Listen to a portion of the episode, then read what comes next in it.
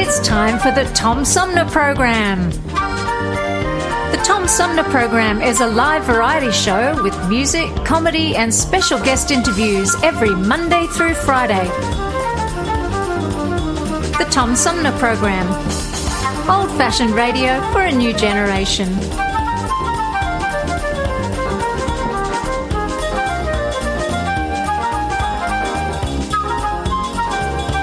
Our theme music is Fruit of the Louvre, provided by Flint composer producer Howard Eddy.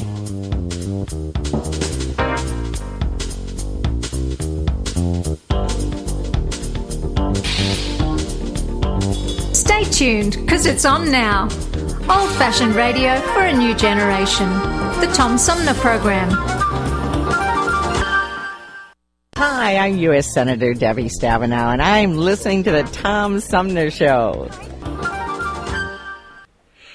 Hey, good morning, everybody. Welcome to the show. I'm Tom Sumner. We got a good one in store today coming up in the uh, third half of our three hour tour. We're going to talk about uh, tools for recognizing anxiety and restoring your peace, as uh, laid out by Dr. Tracy Marks in her new book, Why Am I So Anxious? And then we're going to talk with, uh, uh, in the middle of our three hour tour, novelist Gary Smith, um, who has uh, a, a new uh, novel out called Vengeance Can Be Deadly. It's part of the Warren Steelgrave series. But we're going to start out talking with it, and this is uh, going to be fascinating, I, I think. Um, we're going to talk with one of the few women still photographers who has covered five consecutive administrations at the White House. And she has a book uh, called Eyes That Speak One Woman News Photographer's Journey with History Makers by Christy Bowe, who joins me by phone. Good morning, Christy, and welcome to the show. Good morning, Tom. Thank you so much for having me. Um, you know, I mentioned the, the five um, consecutive administrations in does it God, there's so many questions I want to ask you. They're just they're flooding in all at once. I'll start with this one. How different was the transition um, of of Barack Obama, for example, first occupying the Oval Office, as opposed to Donald Trump's? Uh, it was it it they, both of them started out kind of uh, uh, calm. Um, with with uh, Obama's, uh, you know, first first couple of days there, he he got off to a rocky start at the inauguration because Chief Justice Roberts, who you know I I have covered him for for quite a while. All of us, most of us have here in, in Washington and I had photographed uh, Chief Justice Roberts um, swearing in at, and his whole confirmation hearing to become Chief Justice, and the Chief Justice is who swears in the president. So he had this was the first time he had done that since he had taken office, and he memorized it. And uh, in my book, Eyes That Speak, you will see uh, I, I have the two pictures there side by side of President Obama raising his right hand, swearing in with a big smile on his face, and then you see uh, a, a couple of seconds later, you see he's completely no longer has a smile on his face. He's dead serious, still raising his hand, and within those, I believe it's 47 words of taking the oath, Justice Roberts accidentally, um, you know, reversed a couple of, of the sequence of words, which made uh, Barack Obama's inauguration invalid, and and Obama was was quick enough to notice that small thing, and that's and so after uh, Obama's uh, inauguration, you know they did the festivities, the the parade, and everything, and then they quietly went back to the Oval Office, and Chief Justice Roberts went in and re-swore him in privately. So that that got off to a rocky start, but then things kind of smoothed out with with President Trump. Yeah, that was pretty uh, pretty wild all the way around. With with you know once he had been inaugurated, the big protest marches and the pink uh, um, brigade or or the pink revolution, whatever it was it was called. It escapes me right this second. Although I have pictures of that too. I was there for that.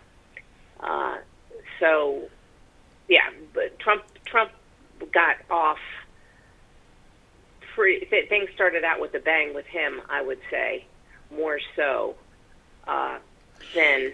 You know, I had forgotten that, that Christy, that uh, uh, Chief Justice Roberts had had uh, messed up the the inauguration, and that it had to be redone um, to make it and I, I think totally they kept official. It, so under the under wraps because you know nobody wants to embarrass anybody, and but that that was a, a fact and, and a changing uh, time for all of us news photographers because the fact that that was done privately, and I understand that that was an embarrassing moment for Justice Roberts, and since then I have photographed Obama's second inauguration Trump's inauguration and Biden's inauguration. And let me tell you, ever since he's got that piece of paper every time. I bet because he's he's not one who's who's given to make mistakes. He, that's not something no. he would be very comfortable with. The um, for some reason, I have a picture in my mind of Barack Obama taking that that private oath. Um, were there photographers allowed in for that? No, and that was the beginning of a very big change in in uh, making access a little less each time. So that was done privately, and everybody was upset about that. All the the members of the press corps and stuff were. But again, I I think it was because it was an embarrassing moment for the justice, and they didn't want to embarrass him. But uh, that uh, President um, Obama's photographer Pete Souza had much better access than the rest of of us, and starting with that day when he was the only one to take pictures there. I was going to ask that, because I think he, I've he I, better.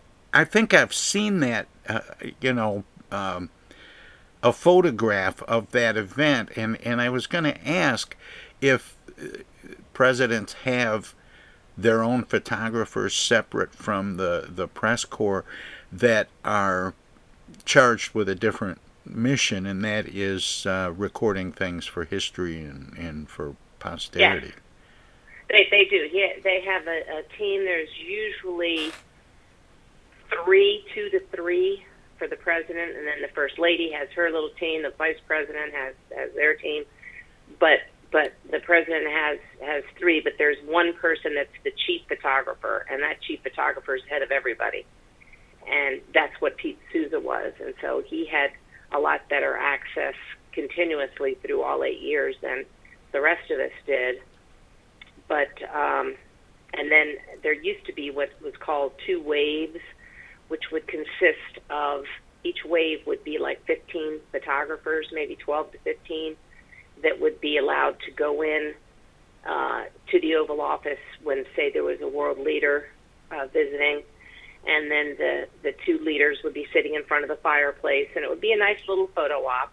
The president, our president, would always be on the right, and the visiting uh, dignitary would be on the left, and you kind of knew that going in, and and then there'd be interpreters and everybody's staff people around, and we would be allowed to go in for 15 seconds, 10, 15 seconds, and take pictures, and then be escorted out uh, this other door.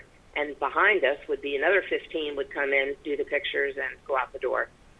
Uh, and then, but that gave a lot of people opportunities to uh, to get pictures, and and um, that was very valuable because even though you're in there for such a short time with a pretty obvious plan of what the picture is going to be, when you come out, you always come out with surprises because you know it it pays to look around and see who else is in the room.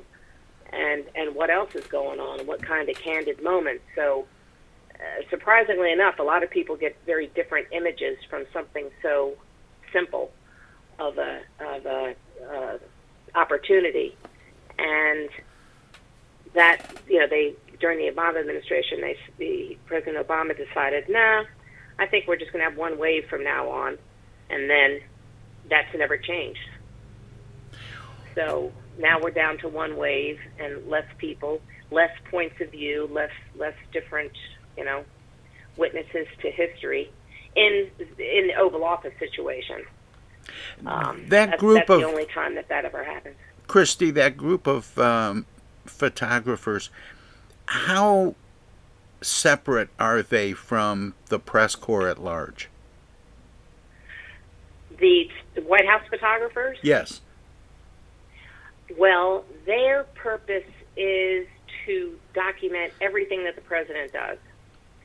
So that's why there's a few of them, and they they have uh, you know thousands and thousands of pictures that they take each week of everything the president does. So um, that that is is their purpose. So they like they'll have uh, say the president's chief photographer would usually be the one to do the type of pictures that happen like in the situation room or things like that. We're never allowed in there. Uh, but and and then that's the the chief photographer also, or the president's personal photographers have special access on Air Force One. They have special access. Period. They can move freely around the around the compound. We cannot. We have to just go to our appointed designated areas. We we can go from the press gate, which is the northwest gate of the White House, to the briefing room, and you know every you know for part of that area outside the West Wing, up along the driveway there, and that's that's it. So other than that, we have to have an escort by somebody that's from the press office, whereas the White House photographers can go anywhere they want at any time, which is which is good. However, they at the end of their the presidents that they're covering's administration, they have to leave. Whereas the um, the White House press corps, we stay through the different administrations. You know, there's a. Um, we were talking about the the transition of of power uh, going to Obama when he first came to the the White House and, and the Oval Office, and, and the same with Donald Trump, and sort of compared those two. And with every administration, the the West Wing kind of reinvents itself depending on how it's staffed and who's in what positions and proximity to the Oval Office and all of that. Does the same kind of shuffling go on with the with the press corps as as it remains from administration to administration in terms of quarters and office space and all of that? Not really. No, that pretty much stays the same.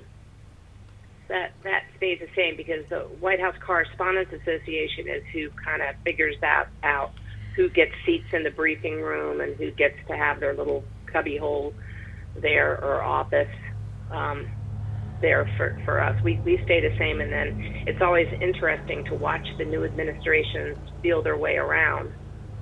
And and uh, sometimes, you, not always, but sometimes you see some people that start out that are staffers just really super friendly and nice and on top of the world of of you know where they are and and as as well they should be. It's a wonderful honor to to work at the White House. And but then sometimes you see it kind of sink in and then they get a little uh again once in a while not not not all the time but you'll see the power kind of get the best of them that, you know I have authority.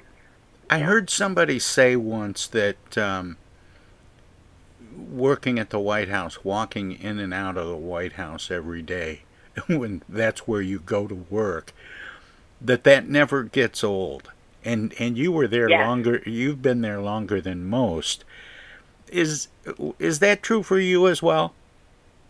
yes it just it, it is very very special, and I feel very blessed every time I show my pass and they open the gate and you walk through and all the other tourists are walking past and it, yeah, it makes you feel very special. Yeah. Christy, um, this is a, a, fascinating conversation. I want to talk some more about some of the, the um, moments that you've captured, but I have to take a short break here. Can you stick around for a few minutes so we can talk some more? My pleasure. Great. My guest is Christy Bowe. The book is Eyes That Speak, and we're talking about uh, uh, the photographers who capture images of the president. Hello out there, everybody. It's me, Tigger. T-I-double-G-R. That spells Tigger. And don't forget to remember to listen to Tom Sumner program on account of because he's so bouncy. I'm Julie Lopez with Crime Stoppers. Have you ever wondered what to do if you have information about a crime or the whereabouts of a felony fugitive and you want the police to know but you need to remain anonymous? Well, here's what you can do. You can go to p3tips.com or download the mobile app. You can go to Crime Stoppers of Flint and Genesee County's Facebook page and click on the Leave an Anonymous Tip tab, or you can call 1 800 422 jail. All methods are anonymous, and if your help leads to a felony arrest, you may be eligible for a cash reward. Remember, your voice matters. Our lives have been turned upside down by COVID 19. When a vaccine becomes available, it's critical that all of us get it. What we do as individuals will impact everyone's health, including those who can't get the vaccine. We won't get through this unless everyone takes part. Now is the time to get up to date on all recommended vaccines for both kids and adults. Experts say it's more important than ever for everyone to get their flu vaccine this year. And if you're older, you should get both the flu and pneumonia vaccines, since both illnesses can make COVID 19 even worse. Vaccines are available at a lot of convenient places, so be an example for friends and loved ones and encourage them to get vaccinated too. We all want to reunite, travel, and get back to school and work, but that means we all need to get on board. This is the time to do what's right for each other. Get vaccinated. It's our best shot.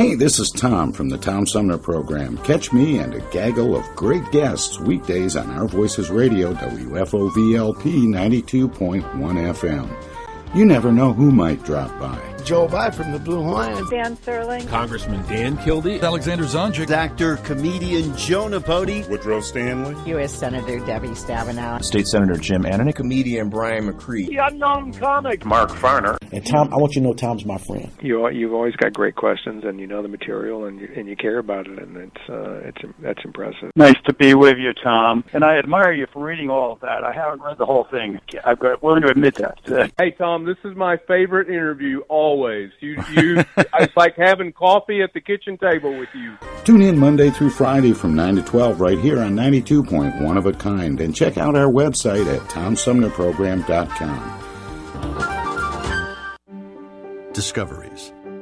They happen when we least expect them, in places we thought we knew.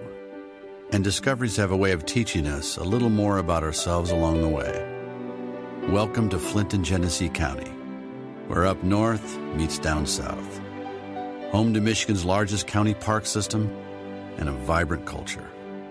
A place filled with discoveries we've yet to make. Throughout acres of beautiful lakes, wetlands, and woods, and in the diverse city beyond.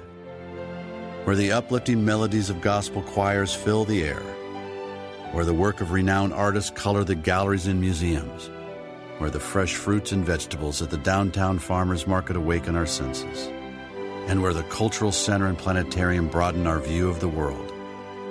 Let's spend a few days enjoying the wonders of Flint and Genesee County, where the joy of discovery is pure Michigan. Your trip begins at Michigan.org. Hi. I'm State Representative Sarah Anthony.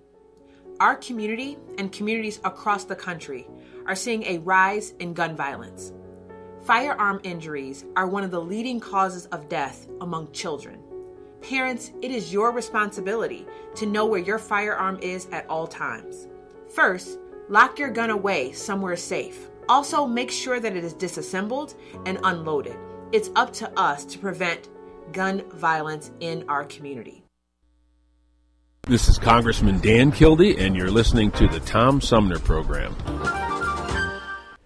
Hey, welcome back, everybody. We continue our conversation with White House photographer and and now author um, of a new book called Eyes That Speak. Her name is Christy Bowe. She joins me by phone.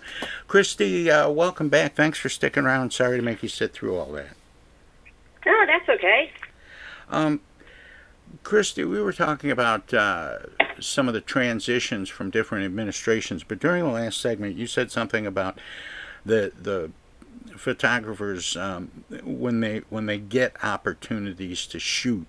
Um, sometimes very historic events in the Oval Office and various parts of the White House, and and that you considered it, you know, sort of your job to look for the right moment to shoot, but also to look around for other things that might be going on, um, other people in the room, and so on. Can you give an example of a time when you were shooting something that maybe seemed a little bit routine, but you you picked up on something special and got got a better shot than you were expecting?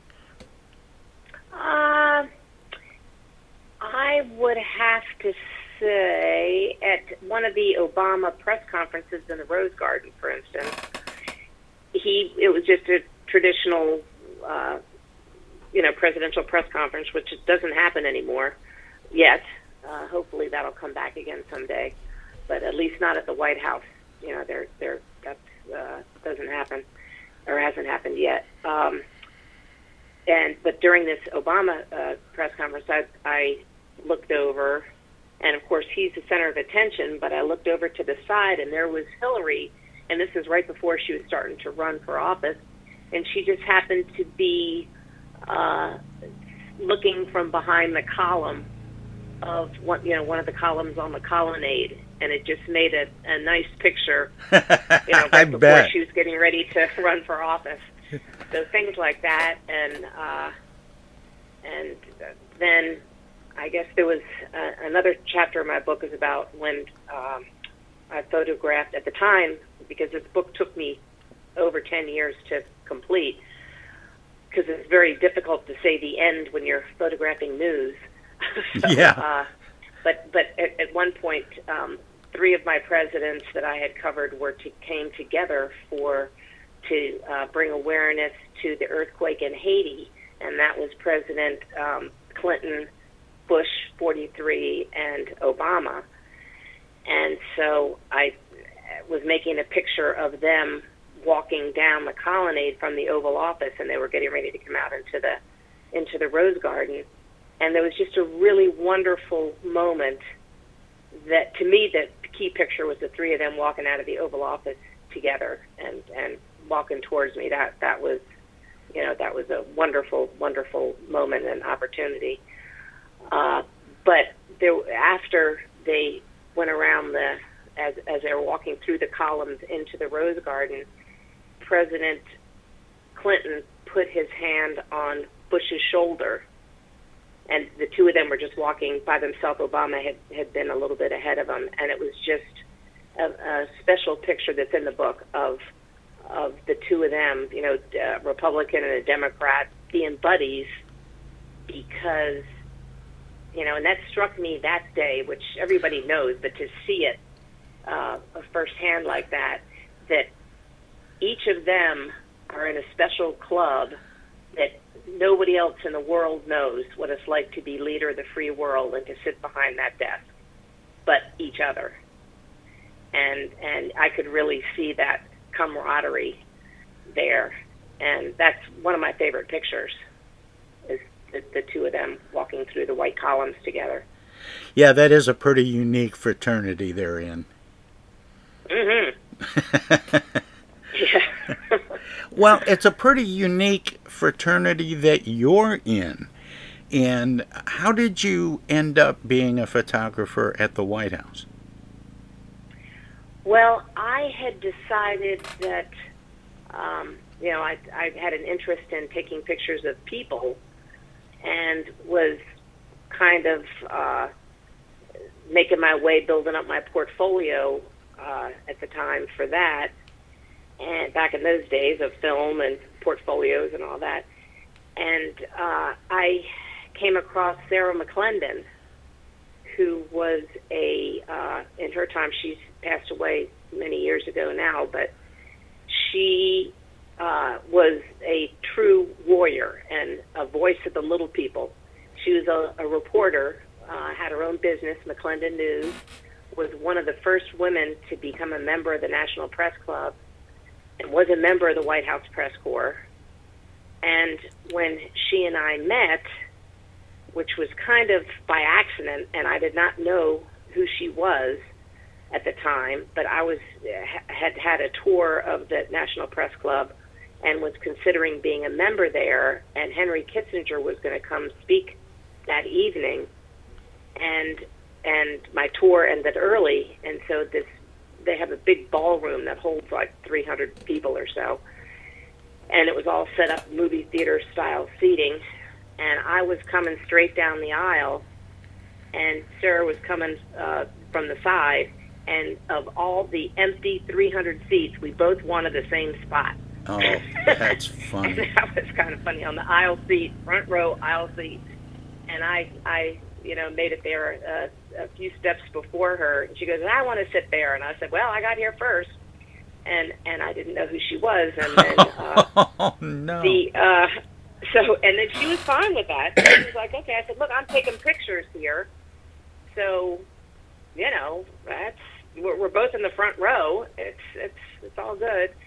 And she liked that, I guess, uh, that I was being assertive. And uh, so then, as the room started to fill up, people started coming over and saying, "Wow, uh, Sarah!" And then they were asking me because I was with her and I had a camera. Can I take pictures of them with her? And I'm like, "Wow, who is this woman?" And then a little while later, Henry Kissinger comes in, and and he's like Sarah, and the two of them do a big embrace, and and uh, you know it, it was something. I said I got to check this out. So I did, and found out her history and who she was and stuff. And later, I um, I joined the the National Press Club, and I and I sent her a, a note with one of the pictures I photographed of her with um, with Henry Kissinger, and I said thank you for what you did for for women and you know and how you are um, you know you're amazing, and if ever you need um, anybody to help you out or need need a photographer for anything, let me know. And so she called me like two days later and said, "Can I use this?" She thanked me for the picture and said they're doing a book about my life. She was from Tyler, Texas, and uh, she said, "Can I use that? Can I use your picture?" And I said, "Yeah." And then she said, "Did you mean about uh, you know being available to take pictures with me from time to time?" And I said, "Sure."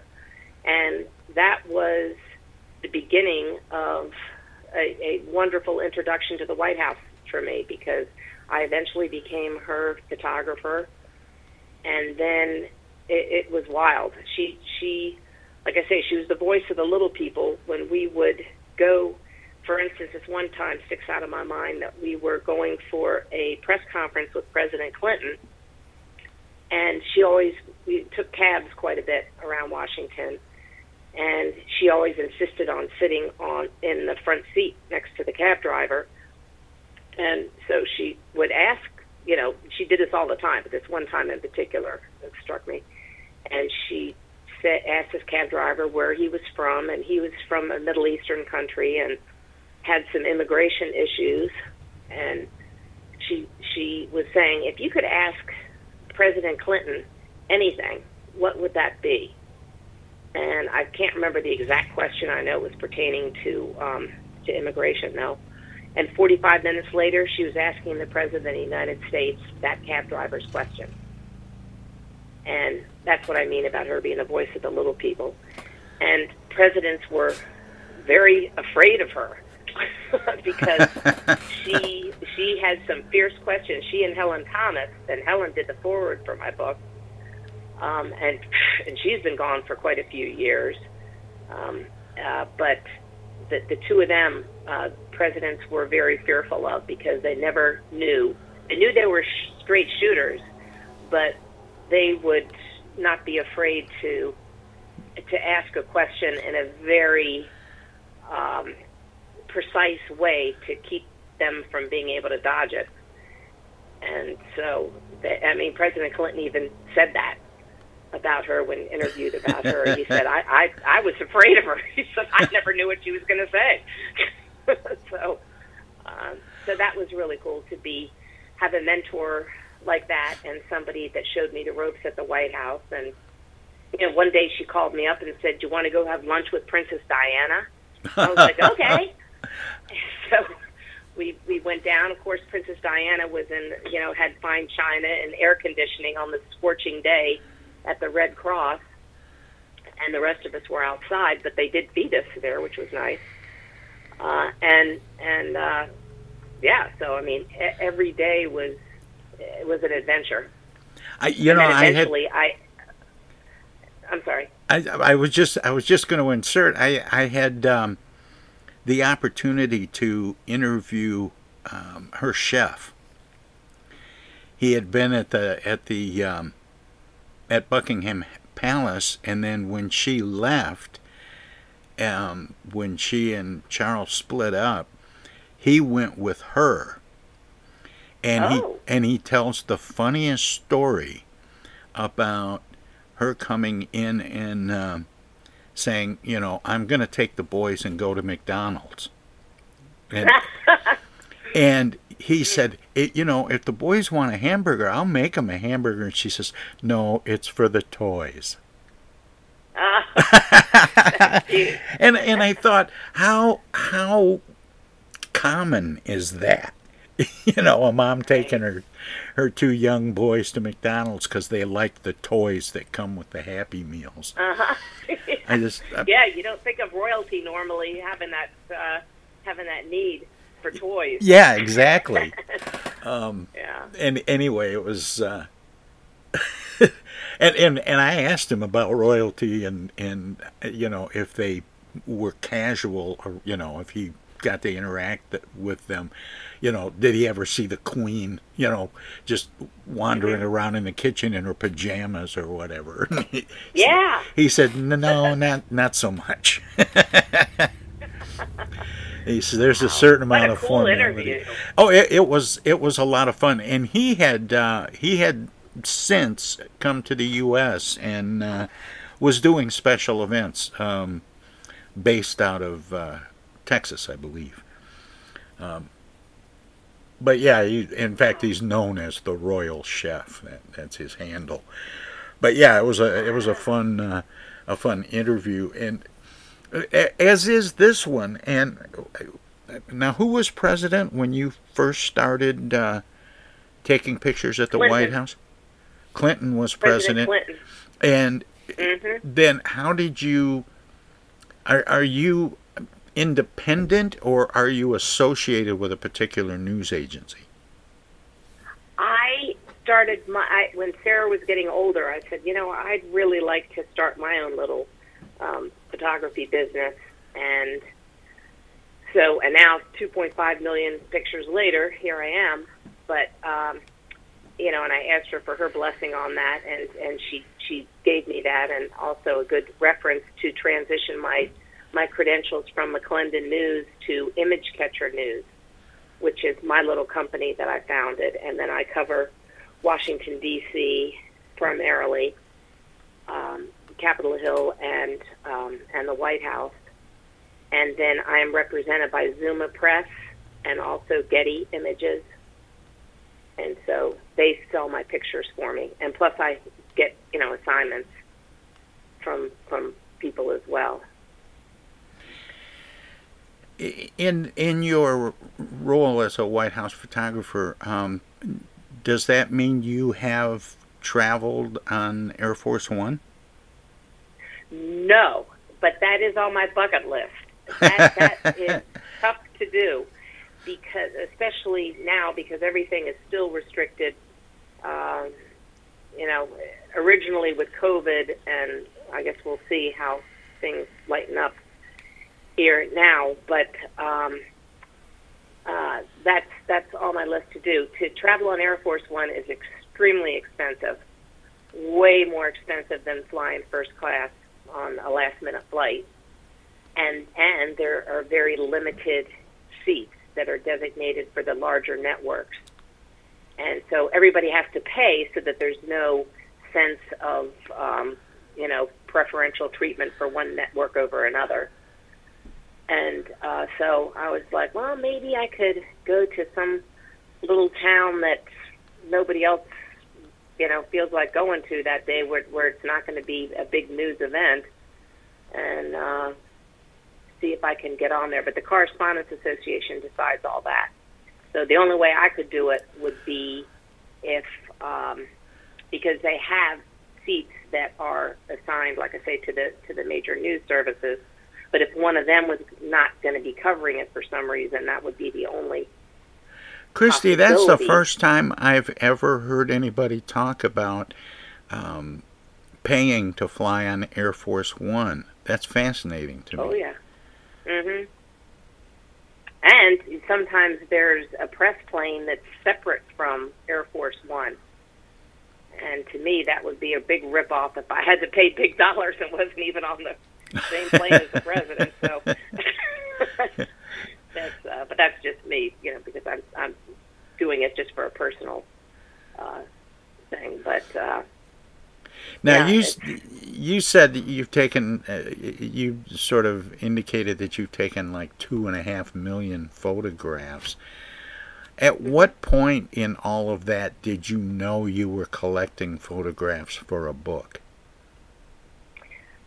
Well, that was over 10 years ago, and I uh, thought that it, it, it's almost therapeutic to, to talk about some of the things that I've uh, witnessed. Like, you know, you come tell your family, I took pictures of Queen Elizabeth today, and they're like, what? Uh, but, you know, it's, it's, you know, our, our days as news photographers are, are just so unique and and you know and such an honor to be in the same room with some of these these famous people and I thought I'd like to let everybody know how that it is not as simple as just uh, taking the picture, hitting the shutter, and that's it. A lot goes into it. A lot of hurry up and wait.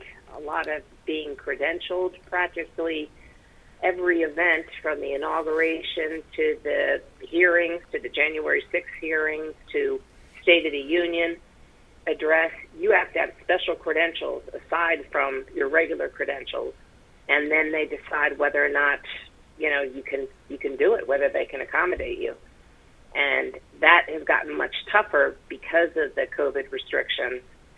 Access has been really much much uh, tighter than what it, it normally has been over the years. But um, so I, I thought people just need to know what what goes into this, and then I was originally thinking the end was going to be when President Obama swore in. That's and that and then Helen, I I asked Helen Thomas. I said, if you if, would you mind taking a look at what I have here for my book, and if you like it, would you consider writing the foreword? And she said, sure. So a couple of weeks later, she, uh, I, I was in the grocery store and she calls me on the phone and she zoomed in on something in my biography where I have that I was kicked out of Catholic school in ninth grade. And she focused on that. Everything else. And she goes, Christy, Helen, why'd you get kicked out of Catholic school? And and I told her, and she goes, "All right then," and then she hangs up. now you know what those presidents felt like. exactly. But I guess you know, in fairness to her, she wanted to make sure that I wasn't like thrown out for assaulting somebody or you know some crazy thing, which I was not. So um, it was just you know disagreement with the teacher verbally.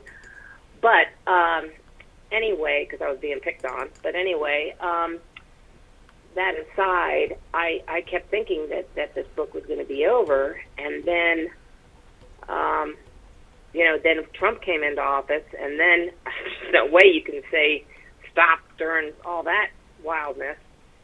So after the impeachment, and after um, shortly after that was uh, the big State of the Union address there, uh, where all the things happened, and um, Nancy Pelosi tore up the speech, and uh, there there was just drama, which I missed that shot, by the way. Oh no! But um, the yeah, ones that got away.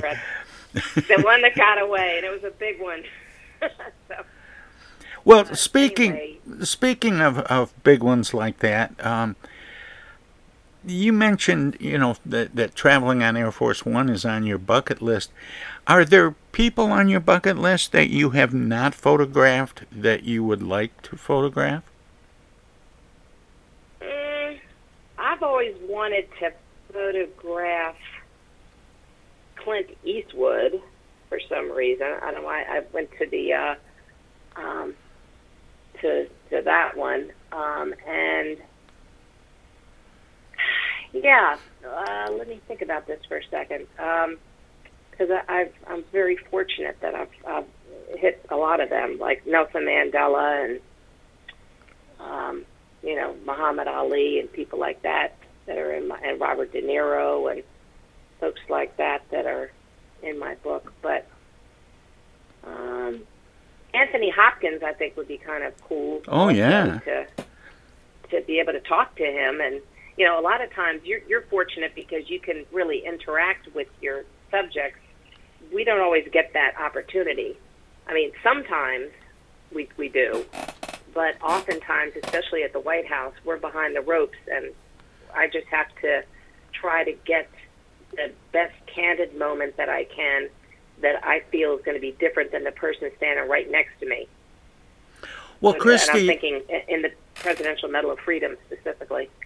Christy, uh, I'm, having so much fun talking with you. I feel like we could talk for another hour, but we're just about out of time. And I always want to give guests an opportunity to let listeners know where they can find out more about you and uh, and your work, past, present, and future. Um, and and also give you a chance to, to maybe tell us a little bit about what's next for uh, Christy. And we've got about a minute. Um, do you have a website you'd like to share? I do. And that's imagecatchernews.com, www.imagecatchernews.com. And uh, you can order my book through there via Amazon or BookLogix, and and also at, at bookstores. So that's that's good. And as far as what I'm um, trying to do here now, and I've got, you know, uh, uh, I finished up my book with after the insurrection and Joe Biden's inauguration is when I decided the end. As I looked out on the crowd, and there was instead of there being thousands and millions of people, like usual, there was 25,000 National Guard holding high-powered rifles and empty grounds, and that's what made me pick the end. I did want to get that across, but uh, I, I hope to keep to keep going. Maybe there'll be a, a second book, um, and it's you know I I can't imagine not doing this because it's kind of in my blood. Gotcha. Christy, thank you so much for spending this time uh, with me. It's been an honor and a privilege, and keep up the good work. thank you so much, and thank you for what you Hi, do. this is Joe By from the Blue Lions, and you're listening to the Tom Sumner Program. Right now, the COVID 19 vaccines are available to millions of Americans, and soon they will be available to everyone. This vaccine means hope. It will protect you and those you love from this dangerous and deadly disease.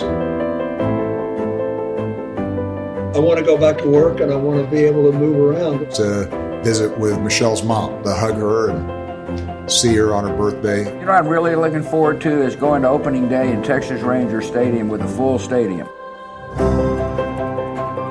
We've lost enough people and we've suffered enough damage. In order to get rid of this pandemic, it's important for our fellow citizens to get vaccinated. I'm getting vaccinated because we want this pandemic to end as soon as possible. So we urge you to get vaccinated when it's available to you. So roll up your sleeve and do your part. This is our shot. Now it's up to you.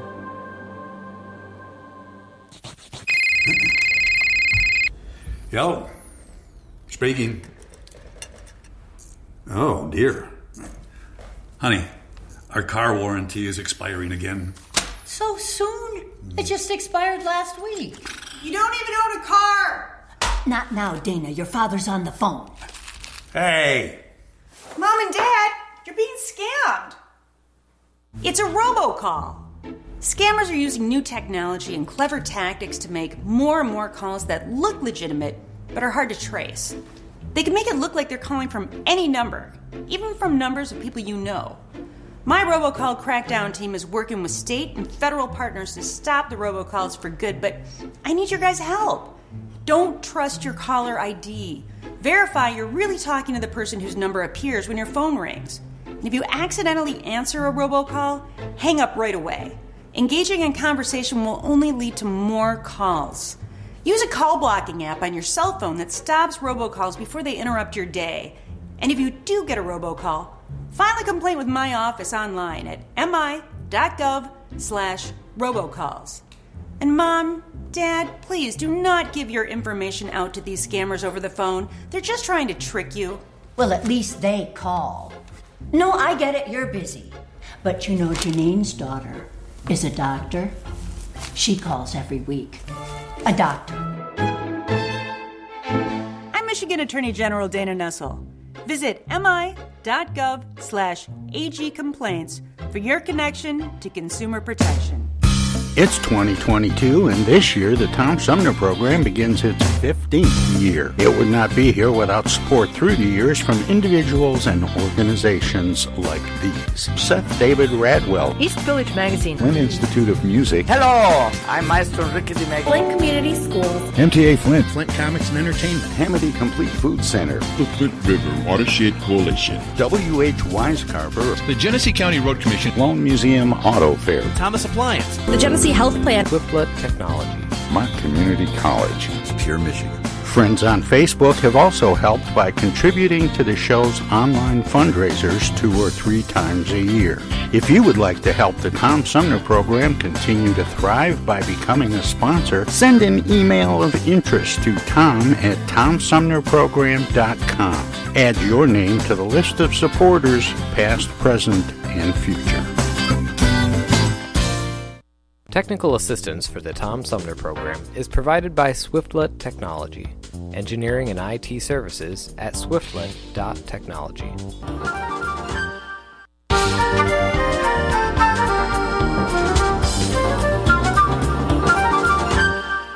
Hey, this is First Ward City Councilman Eric Mays, and you're listening to the Tom Sumner Program.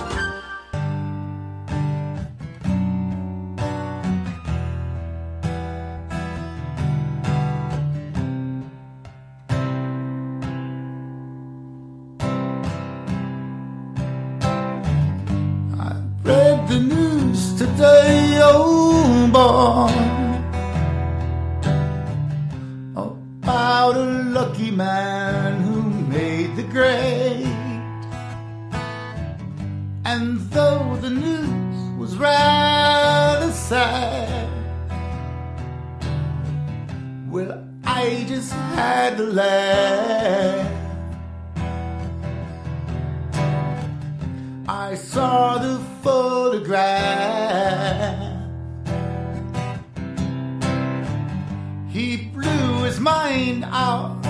Car. He didn't notice that the lights had changed. A crowd of people stood and stared.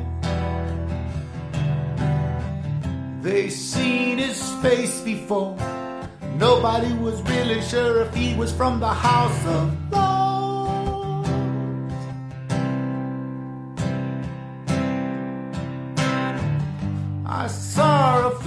today, oh boy. The English army had just won the war. A crowd of people turned away. But I just had to look, having read.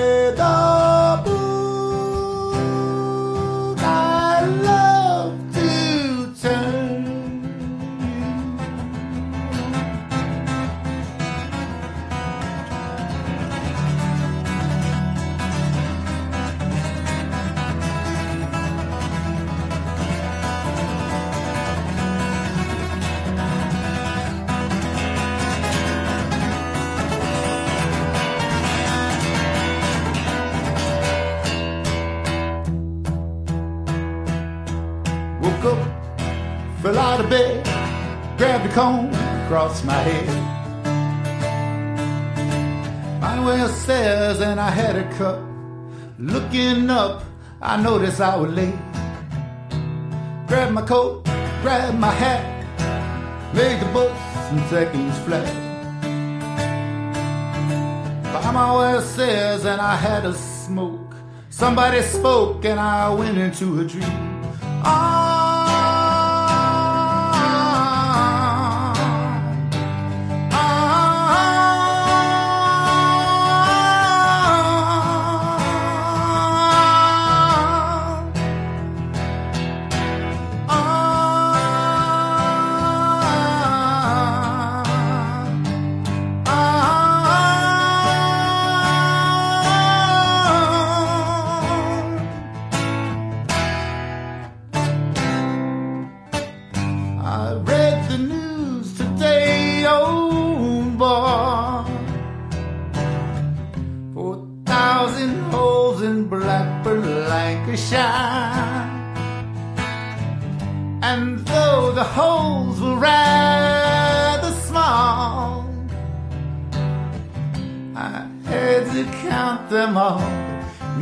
how many holes it takes to fill up.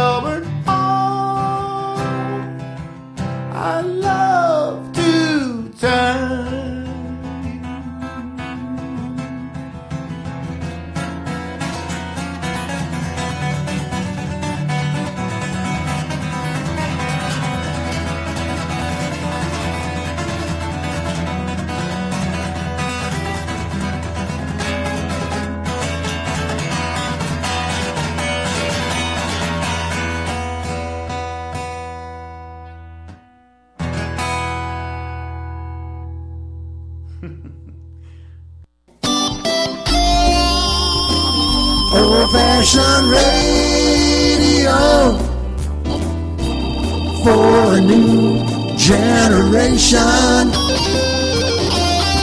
The Tom Sumner Program.com. The Tom Sumner Program.com.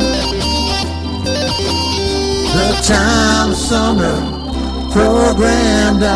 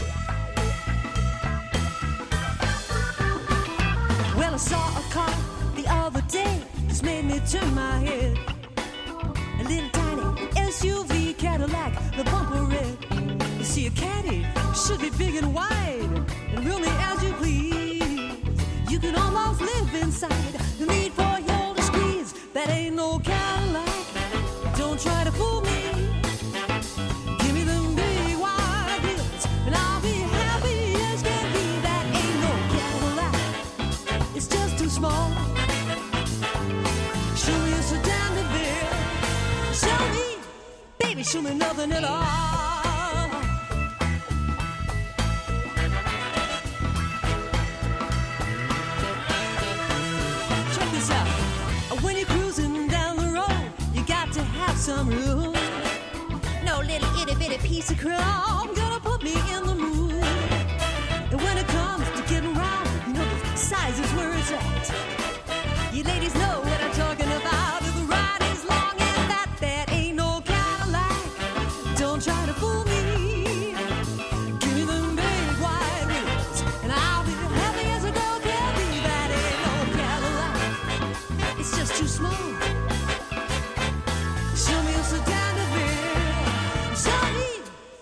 until another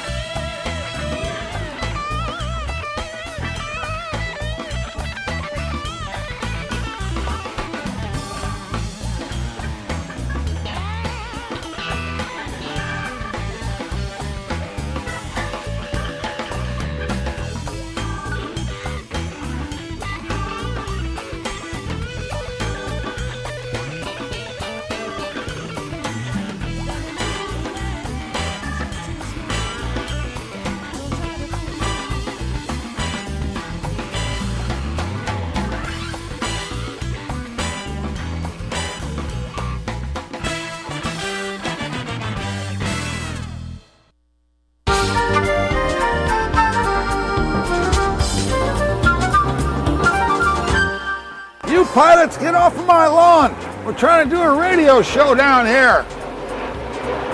It's a Tom Sumner program, don't you know? Go on. Go on, get out of here.